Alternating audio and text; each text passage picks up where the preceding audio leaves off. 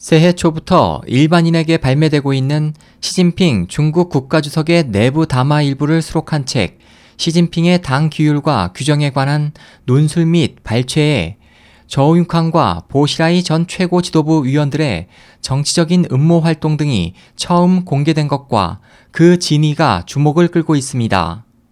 중국 관영 출판사가 발행한 이 책에는 시 주석이 취임한 이천십이 년부터 지난해 말까지의 그의 내부 담화와 주목할 만한 발언들이 기재되어 있으며, 특히 이 중에는 지난해 일월 십삼일 중앙규율감사위원회, 즉 중기위의 내부회의에서 시 주석이 저우융캉, 보시라이, 쉬차이허우, 링지화 등 실각한 전 지도부 고관들을 지목해 정치적 야심이 커진 일부가 자신과 소그룹의 이익을 위한 정치적인 음모를 꾸며 당을 분열, 파괴시키려 기도했다고 비판한 내용도 포함되어 있습니다.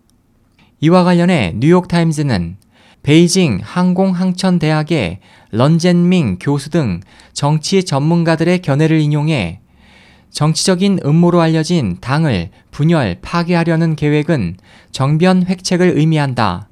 이를 공개한 것은 매우 중요한 의미가 있다.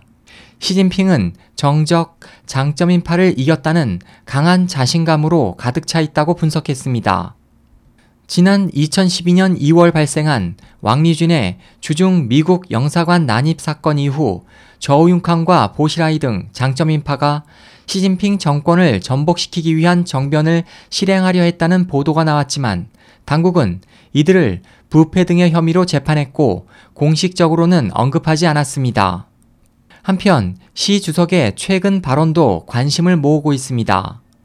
중국 관영 언론은 지난 일월 십이일 중기위 내부회의에서 시 주석은 부패 박멸 싸움은 압도적으로 우세해지고 있다고 발언해 지난해에 발언한 아직 압도적인 승리를 하지 못하고 있다와 비교해 큰 진전을 보였습니다. 이로써 주석 취임 후 벌여온 장점인파와의 정치 투쟁에서 완전히 우위에 선 것으로 보입니다.